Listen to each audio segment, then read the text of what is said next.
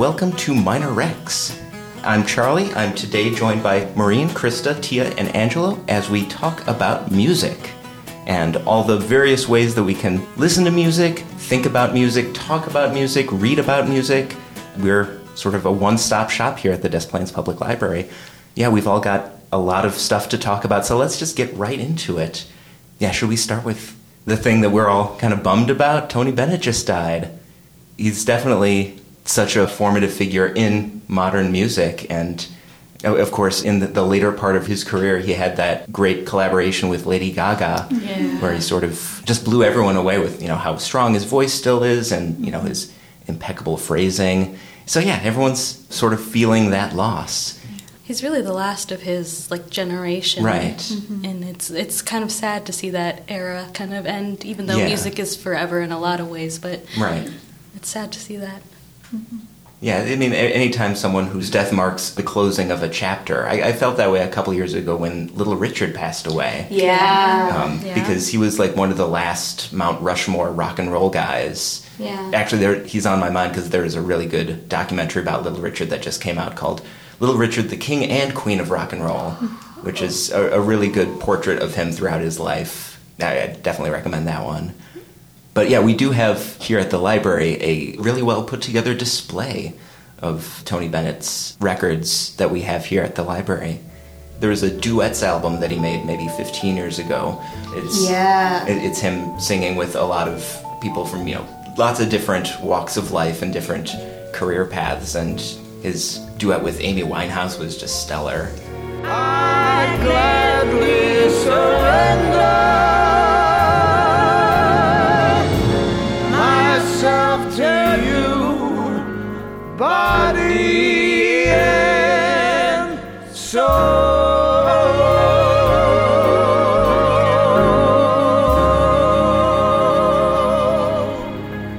That's impressive that he uh, collaborated with all these uh, modern names. It, it kind of yeah. reminded me how uh, one album I definitely want to recommend is uh, Dua Lipa's a recent one that has Levitating. Yeah. Yeah. Um, she recently collaborated with Um, Elton John. You know what I'm talking about? I know what you're talking yeah. about, and do I remember the title? No. But can, do I hear it in my head? Yes. Okay. But yeah, that was really good. I always like it when people who you don't think should collaborate do, and it's a really happy surprise. Yeah.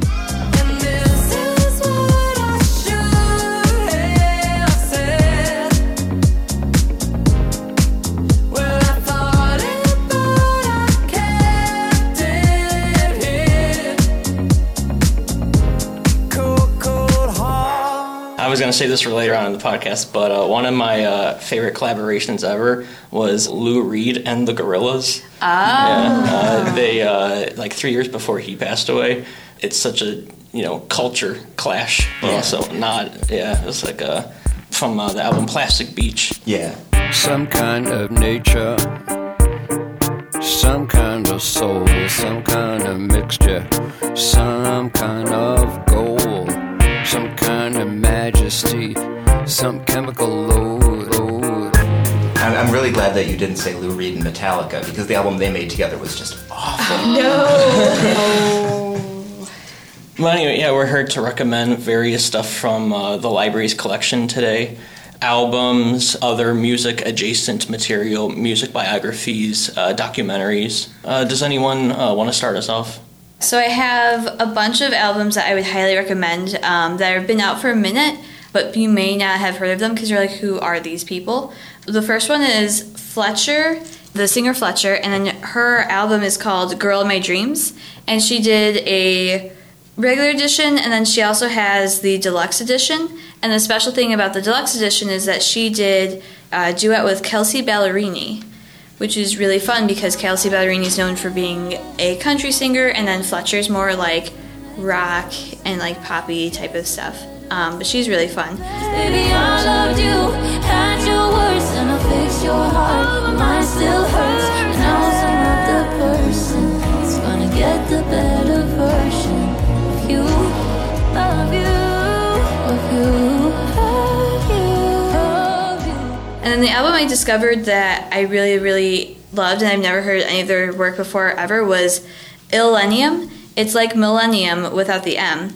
And it is a bunch of really great collaborations with a lot of different singers. Some of them, like, I would know, like Avril Lavigne and Travis Barker.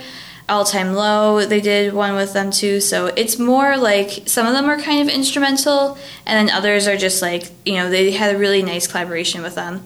It's technically E D M, which is electronic dance music, which I normally don't listen to when I'm not in the club. But this is a really good one.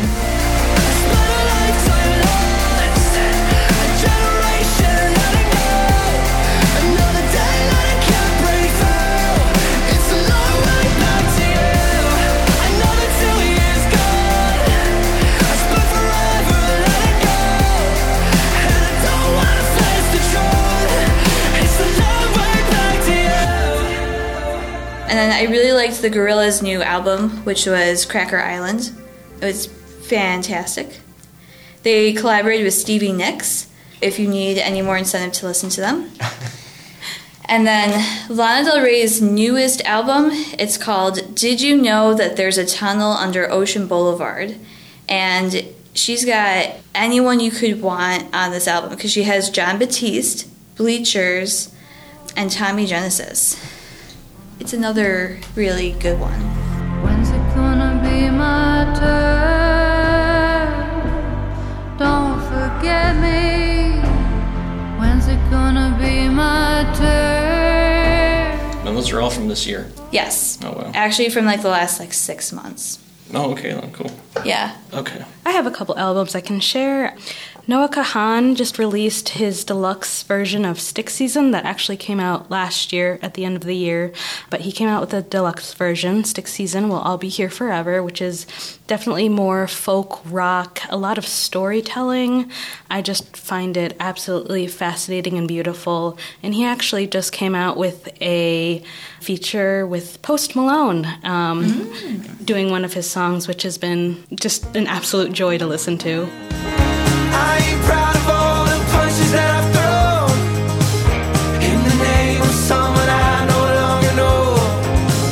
For the shame of being young, drunk and alone. Traffic lights and a transmitter radio. I don't like the way they threw me in the car. I gave your name as my emergency phone call. Honey, yeah. Ring the ring, even the cops thought you were wrong for hanging up. Drunk, I die, drunk, I die for you. And then another album I've been obsessed with that came out this April was by Boy Genius, who is just taking the world by storm. Um, it's called The Record, and it's their first official album, but it's their sophomore collaboration. And just watching them develop as musicians together has just been a joy. The way I am, not strong enough to be your man. I can't stop staring at the ceiling fan and spinning out about things that haven't happened, breathing in and out. Uh, something else that recently came out within the last month, actually, was the girl group Odd Eye Circle made their comeback with the album Version Up. A lot of fans, myself included, have been really looking forward to this, especially because there were a lot of like legal issues preceding it. I know everybody who's been waiting for this album or this quote-unquote re-debut is super excited to see this like really good turnout that they are still together and still putting out music.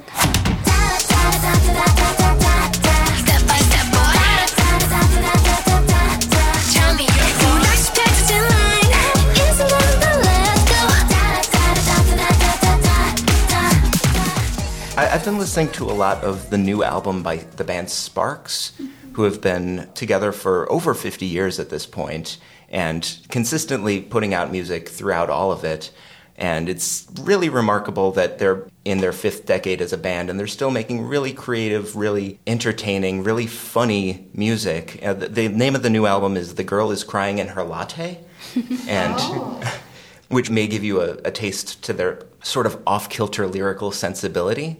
If you're not familiar with them, definitely look out, check out the music video for that one, which features some great dancing from Kate Blanchett. Oh, oh interesting. Oh, I'm interested.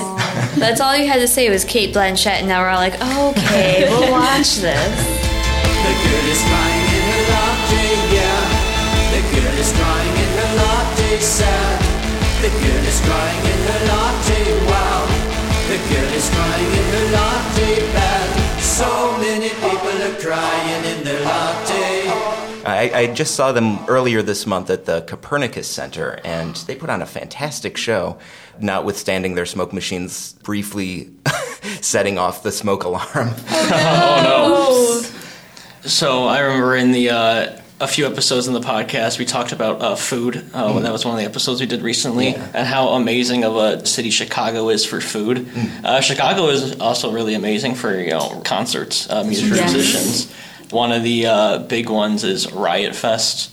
Has anyone here been to Riot Fest? I have, yeah. I went when it was very much... booking bands for boomers. Oh. So I, I went yeah. during a very legacy artist year when it was like Elvis Costello and the Imposters, oh. and th- that was the year the Replacements got back together, oh. and I think Iggy Pop was there. It was oh. it was wonderful. Now now it seems like the, the nostalgia has moved on a couple years, and now it's more late nineties, early two thousands. So yeah, who, who's playing this year? I mean, I won't give you the whole playlist for all the days, but... the highlights for Friday, at least for me, are going to be Foo Fighters is opening. Uh, the band Tegan and Sarah will be there, and I think this is the only time they're going to be in Chicago this year because they're doing a tour in the U S and Canada. So if you want to see them, go see them at Riot Fest. And then Bayside and Silverstein are also going to be fun for Friday. And then they're really trying to get more millennial turnout because Saturday, the Postal Service mm-hmm. and Death Cab for Cutie... are both, I think, opening. My college, it's coming out. I know. I'm like, I feel old, but I'm also happy with the lineup, so... Oh, and isn't then, Jenny Lewis going to be with the Postal Service this time around? I think I hope so. so. Yeah, yeah. And then Sunday, The Cure is going to be there, along with A F I. The Used is going to be there, and they have a new album called Toxic Positivity that is amazing, and you should all listen to it. And then the other two groups I'm excited for Sunday are the Dresden Dolls. That's with Amanda Palmer. Yes. Um, and I think it's been like fifteen years since they've like done anything as the Dresden Dolls because Amanda Palmer went and did her own independent thing for a minute. And then Flogging Molly is going to be there. So They're if you fun. want happy Irish music that you can kind of mosh to, this is your jam. I'm jealous I didn't get tickets. Tegan and Sarah was one of my favorite bands. I know, but that, it's also on a Friday. I'm like, and I have to work on Friday. Uh, oh, no. no. The the Con was like the first album I think I ever bought. Yeah. Oh, yeah, yeah. yeah. Uh, one of the uh, concerts I'm going to go see later this year, uh, next month actually in August, uh, is a local band who became much more popular on a national level, Beach Bunny. Yeah. Um, and uh, about a year ago, they actually recently uh, collaborated with Tegan and Sarah. Yeah, um, yeah, that's fun. Beach Bunny's concert. Uh, it's at a new venue called The Salt Shed, and it's basically like... her band, the lead singer name is Lily. It's her band, and then like three of her favorite bands of all time. And when she first announced this, I was just like, oh, this is finally my chance to go see Tegan and Sarah. Uh, but unfortunately, they're not a part of the lineup. The lineup is uh, Charlie Bliss. Uh, oh. Yeah, they're great. Uh, the Beths. Uh, then a band called Evida, which I've never heard of them before. I'm yeah. not familiar with them either, but yeah. I will say the Beths are... one of the best bands operating today. Yeah, uh, they have not put out a single song that is anything less than stellar. oh. I, I actually saw them at the Salt Shed last year, and I was so irritated that they only got like twenty-five minutes. Oh. The Best is more in the same ballpark as like Tegan and Sarah, more like a blend between like indie rock and yeah. kind, kind of power pop-ish, I guess. Yeah. But uh, Charlie Bliss, and especially them, and Beach Bunny, they're very much power pop, definitely. Yeah. Yeah.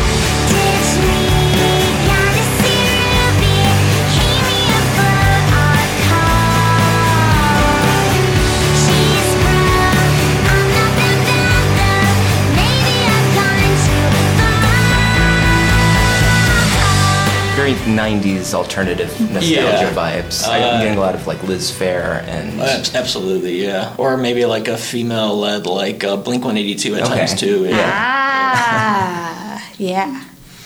Upcoming in September, Hozier will be performing at the Huntington Bank Pavilion on Northerly Isle, and I will be seeing him. It was an absolute battle to get tickets for that. I'm so jealous. Um, got absolutely scalped paying for those, but that's okay. I think he's worth it.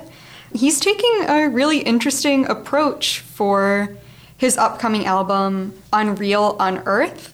He's releasing songs from it as singles about once a month or so to generate intrigue so that he can release the full album and full set list for the concerts and still have established a good connection mm-hmm. to his audience.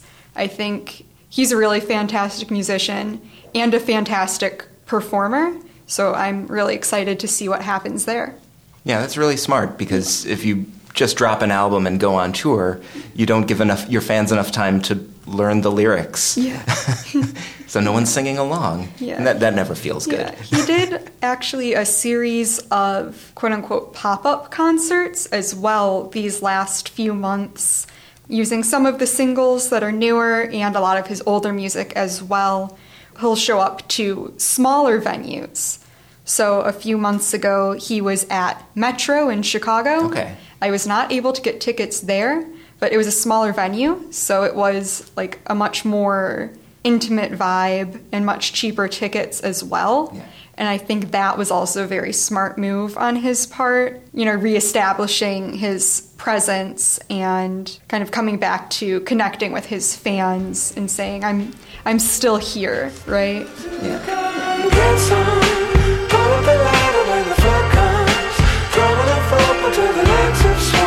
Seven ways that you can eat your young. Come and get some. Skin of the children for a whole gun. Look in front of the table, seven bombs and guns. Twinkle and easy and eat your young. Has anyone seen any of the big, like the Taylor Swift or the Beyonce tour? Speaking of tickets that are hard to get. Oh. I mean, if you gave me twenty thousand dollars, um, that would either ticket would be great and affordable. I ended up Taylor gating the Taylor Swift concert at Soldier Field. Um, oh. I did not get tickets, but me and a friend just went outside Soldier Field, hung out on the grass, had some food, had some drinks, and it was actually a great concert experience. I felt awesome. Like there was so much camaraderie of everyone who was outside, um, and it was just kind of like a fun listening party where, you know, like one hundred feet away, there was Taylor Swift. It's me, hi, I'm the problem, it's me, at tea time, everybody agrees, I'll stare directly at the sun, but never in the mirror, it must be exhausting, always rooting for the anti-hero. That, that's excellent. There's this mini documentary that was made in the eighties called Heavy Metal Parking Lot, mm. and it's just people who say they're from M T V, who actually are not from M T V, filming people tailgating before a Judas Priest show. Oh. And it is, I, I want like a short story about every single person on camera. It is such a wonderful time capsule of that like Hesher teen metal fan mentality. I, w- I would love to see Taylor Swift Parking Lot as well. Speaking of Judas Priest, have you had a chance to read Rob Halford's biographies? Not yet, no. I haven't read his first one, but his second one, Biblical, was all about him being the lead of Judas Priest and the various goings-on of that whole scene, and it's just fascinating to see the first-person perspective of yeah. all that wild debauchery. Well, that's a good segue into our next topic. In addition to, you know, albums, uh, personally, one of my favorite things to do is read biographies of musicians and bands. I recently read a book called David Bowie's Bookshelf. One of my favorite things is, like, not so much the life, like, the upbringing of a person, but, like, the art that made the artist. Mm-hmm. Just read the title. It's basically Bowie's uh, top one hundred books of all time and how they influenced him as a musician and his, his songs. The first book, actually, they talk about was uh, A Clockwork Orange. Mm-hmm. Uh, and David Bowie's name, that's not his actual name, that's a pseudonym. It comes from uh, two thousand one, A Space Odyssey. Mm-hmm. Uh, so he was highly influenced by Stanley Kubrick, and he kind of got into uh, like literature. kind of like A Clockwork Orange, because Stanley Kubrick ad- adapted that as well. Right. Yeah. Take a look at the old man, beating up the wrong guy. Old man, wonder if you'll ever know who's in the best-selling show. Is there life on Mars?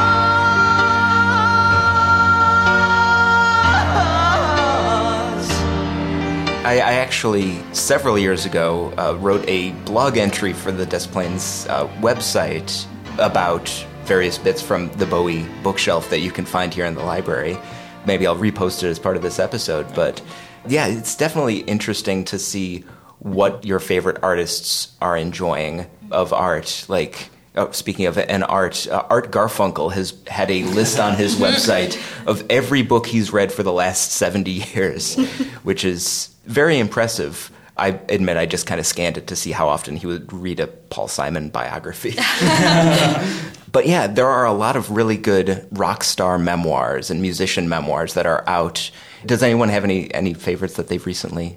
Well, one that was part of, I think, Uh, Libby's like big book club read is like part memoir, part music reference, part philosophizing history, is um, Questlove's Music is History. Mm. And Questlove is the, you know, leader and founder of the band The Roots. It was really interesting just seeing his reflections on hip-hop and rap and the various artistries that have inspired him and have really made an impact on his foundation as an artist. So I'd recommend that one. That was really an interesting read. I've been reading this photo book that just came out of Paul McCartney's photos that he took while the Beatles were going to America for the first time.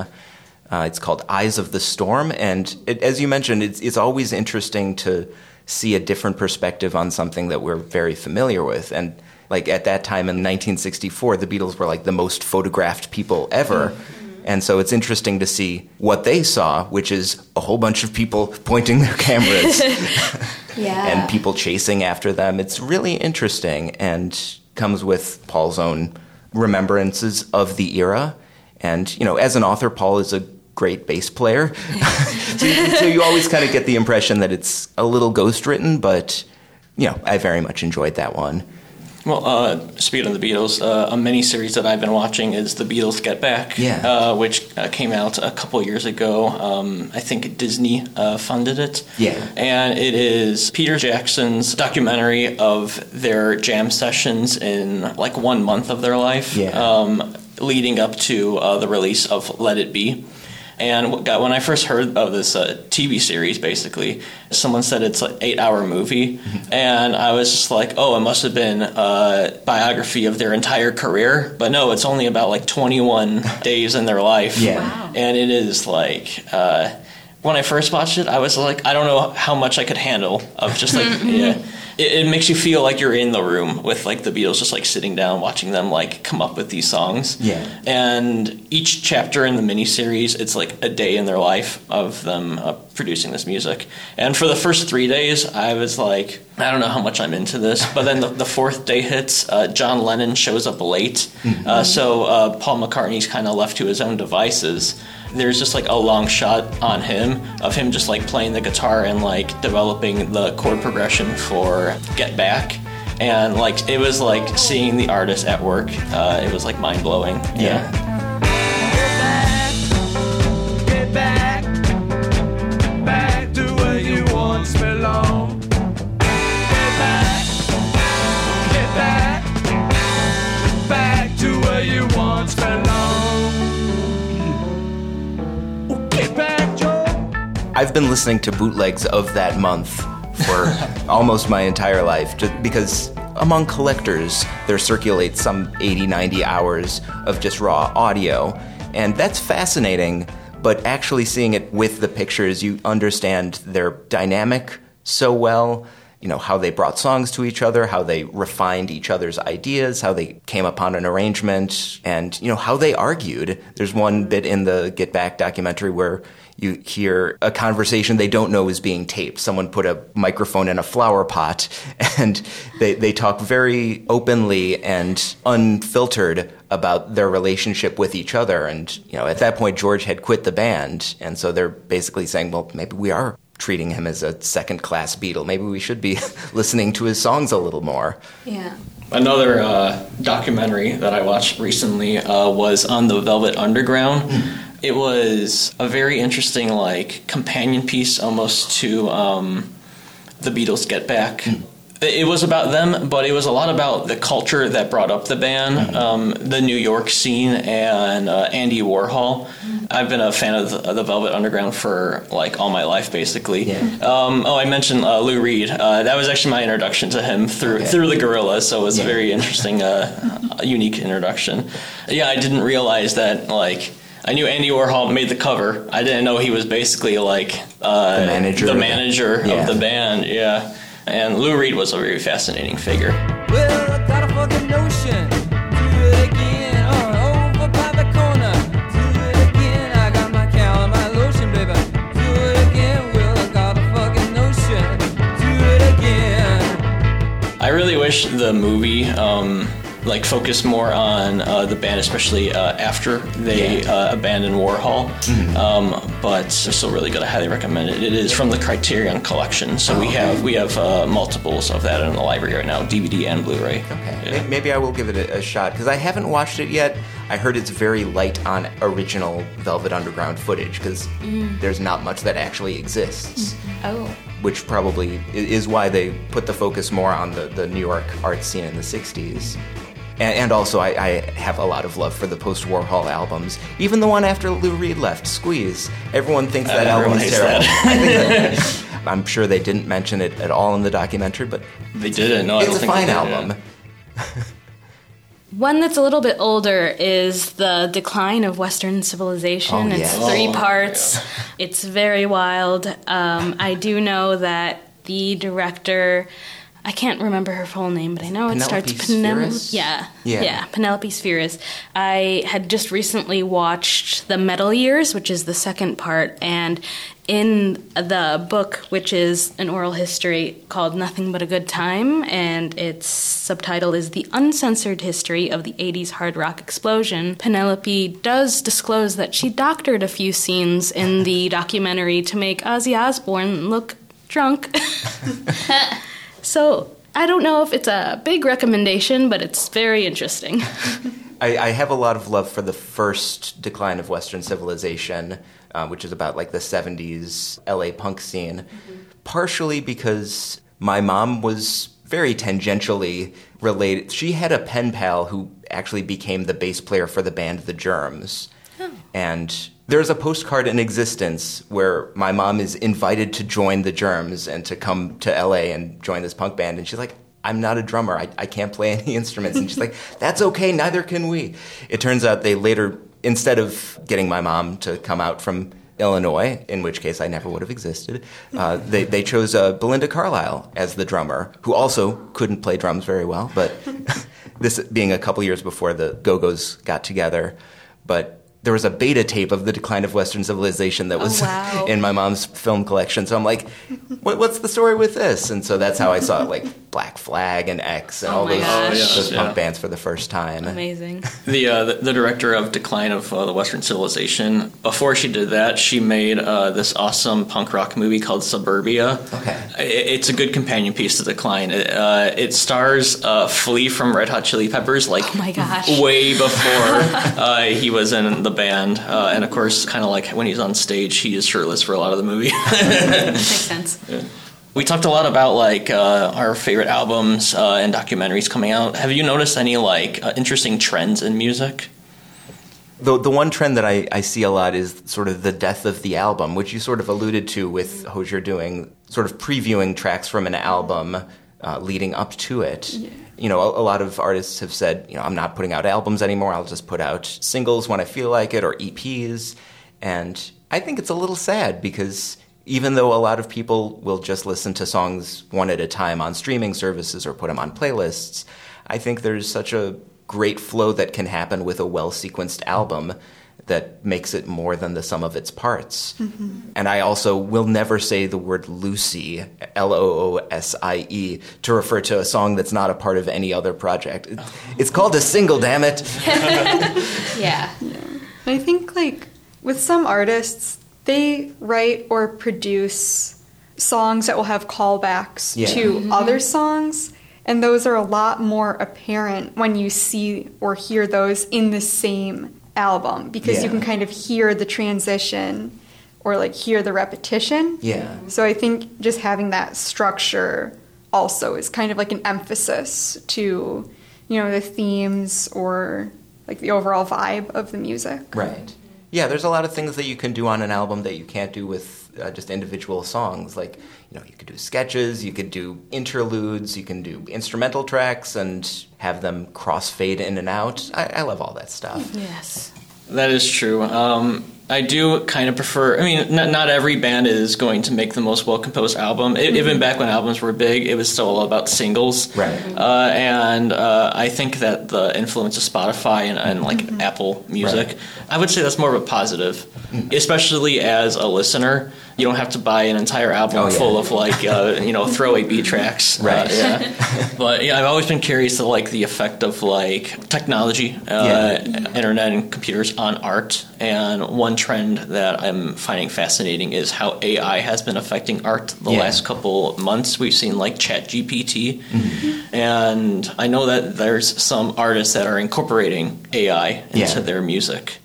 On that specifically, there's an English art rock band called Everything Everything. They will be in Chicago in October, actually.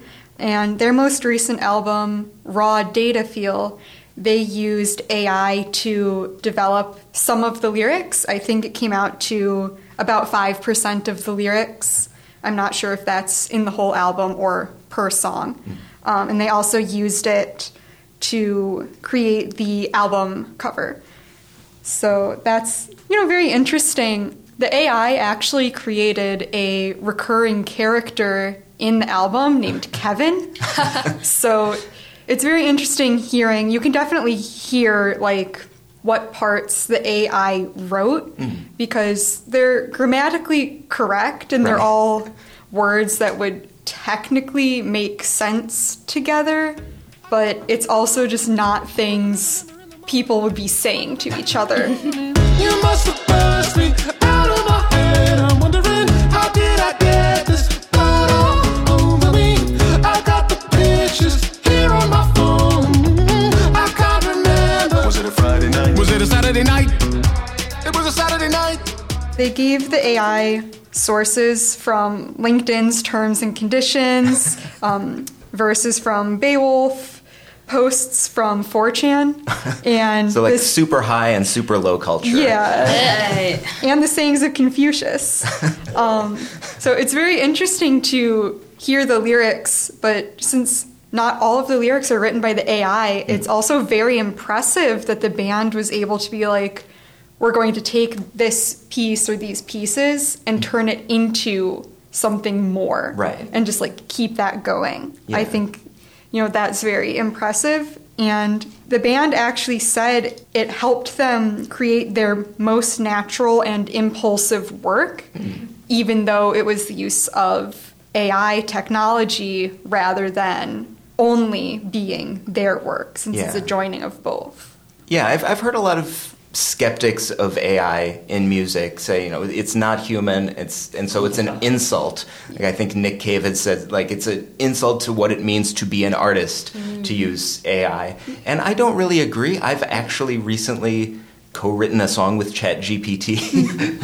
I was actually writing an email at work, mm-hmm. and I meant to say, like, time got away from me, yeah. and instead I said time ran away from me, mm-hmm. which isn't the phrase, but I thought, actually, that's kind of a cool idea for a song. Mm-hmm. So I logged into Chat G P T and said, write me a bunch of verses for a song called Time is Running Away. And it did, and they were mostly terrible, but the first line it came out was on topic, it was clever, it sang well, and it was a TikTok, The Clock Is Mocking Me. Yeah. And I'm like, that I can find nothing wrong with that. Yeah. And I don't care it was made by A I. So it went in the song. Yeah. And, you know, as with everything, everything, I think it was like yeah. five percent A I. The, yeah. the rest I kind of wrote the lyrics inspired by what A I gave me. But I don't think the song would exist if right. I didn't have that to jump yeah. off of. So I get the feeling artists will be using it, but maybe not telling anyone that they're using yeah. it. Sort of like auto-tune where... A, you can yeah. tell someone's using auto-tune, though. I oh, cough, yeah. cough, the entire cast of Glee, cough, cough. And that's kind of one of the things, like, yeah, there's tech and it's helpful, but, you know, you can tell. Right. But sometimes you can't tell. And like, as with auto-tune, there's a very extreme use of it, but it also can be pretty transparent. I think there's a lot of possibility with A I, especially sort of the, the cutting edge of A I in music is now mm-hmm. voice sampling or voice training, which, again, like ninety-five percent of the time is just awful. But basically what it is is you can feed a program an untreated voice sample mm-hmm. of someone singing and then sing your own performance mm-hmm. and it'll map the original singer's vocal cadences or mm-hmm. something that sounds like that voice over your performance. So if you like search A I Michael Jackson or A I mm-hmm. uh, Billy Joel or whatever on YouTube, you'll get a whole bunch of just awful sounding, like artifacty and unrealistic, like basically karaoke where they'll say, I wonder what it would sound like if Tom Petty sang this Oasis song. And it's like, yeah, it's kind of in his range, but Tom Petty never would have sang with a North of England accent and vice versa. It's yeah. But there are some artists making incredible stuff. Like there's one guy who's trained all of the Beach Boys mm-hmm. and knows how to construct Beach Boys harmonies and has started finishing Beach Boys songs that never fin- got finished. Oh. Like, oh. So it's the original instrumental tracks from the sixties and seventies, but he's doing a very capable Brian Wilson imitation on top of it and then putting Brian Wilson's vocal cords into it. A waving from the ocean, light a beard and cheering Indians behind them. Hey, hey. Na, na,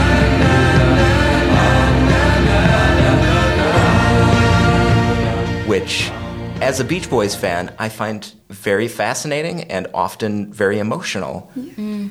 But I can also imagine if Brian Wilson ever heard these, he would never leave the house again. Like, yeah.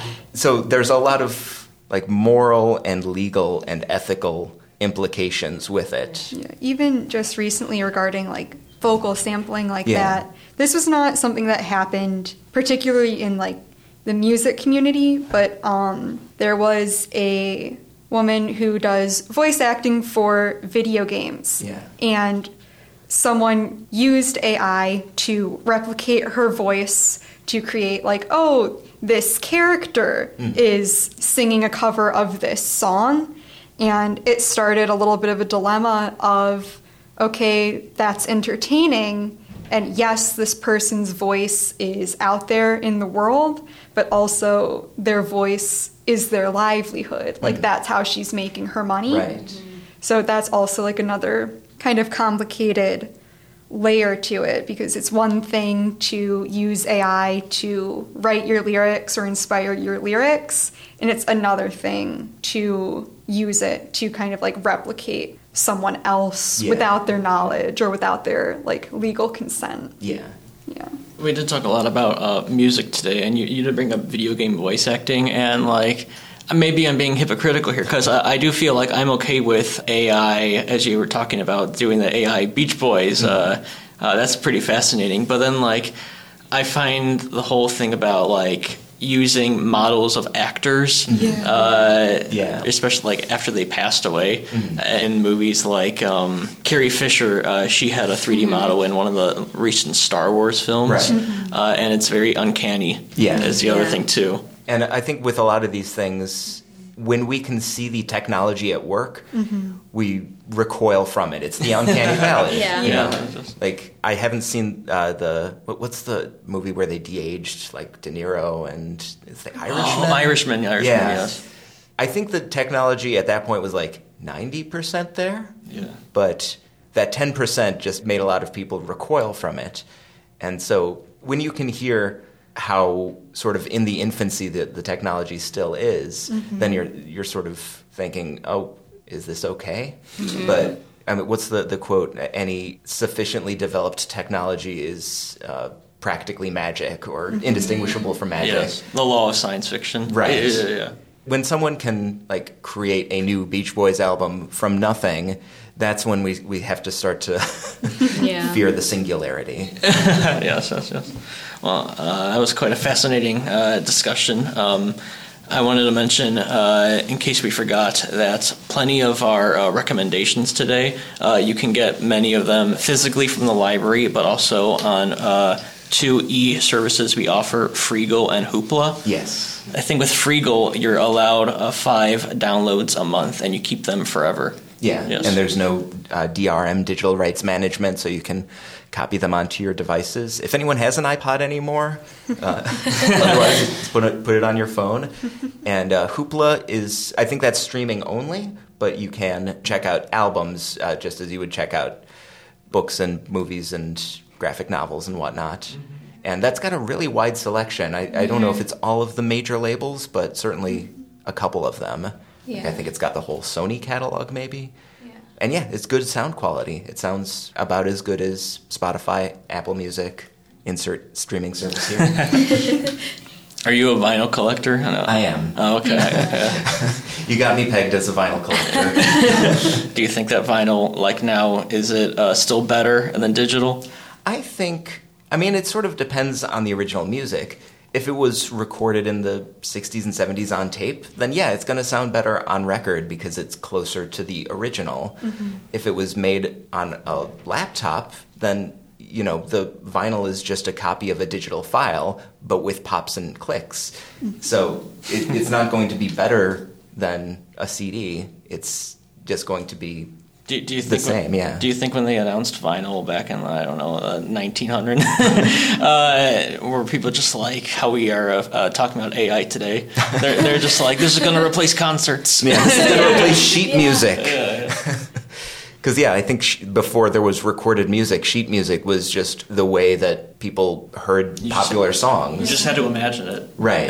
or, or have a piano in the house and have someone who's good at sight reading.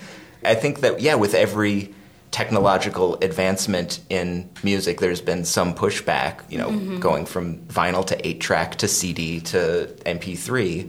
I'm sure there's a lot that I missed there. Well, even early radio, you know, it was mm. a lot of live music on radio. Right. And then the recorded tracks started going and people went, this isn't real music. This yeah. is recorded. How are we supposed to know if it's a recording or it's real? They're lying to us. Yeah. Mm. And when synthesizers came out, the musicians union, was, no, you can't have a synthesized oboe. That's taking jobs from real oboists. And there's probably something to that. But I think every time there's an advancement that mm-hmm. is not beneficial to some, a whole lot more people... Now there's an oboe on everyone's MacBook, on GarageBand, mm-hmm. and you know anyone can make a song with a prominent oboe part, and that opens up the gates of creativity to everyone, as opposed to people who can afford a professional oboist. Yeah, you don't need, you don't need to be a composer with uh, millions of dollars to pay for a whole band. Right. Just do it in your garage. Yeah. yeah.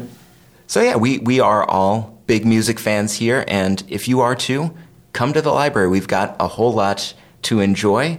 Come to the third floor and ask around, and we'll be happy to talk your ear off about all things music. All right, that's all the time we have. Thanks for listening, and we will see you next time.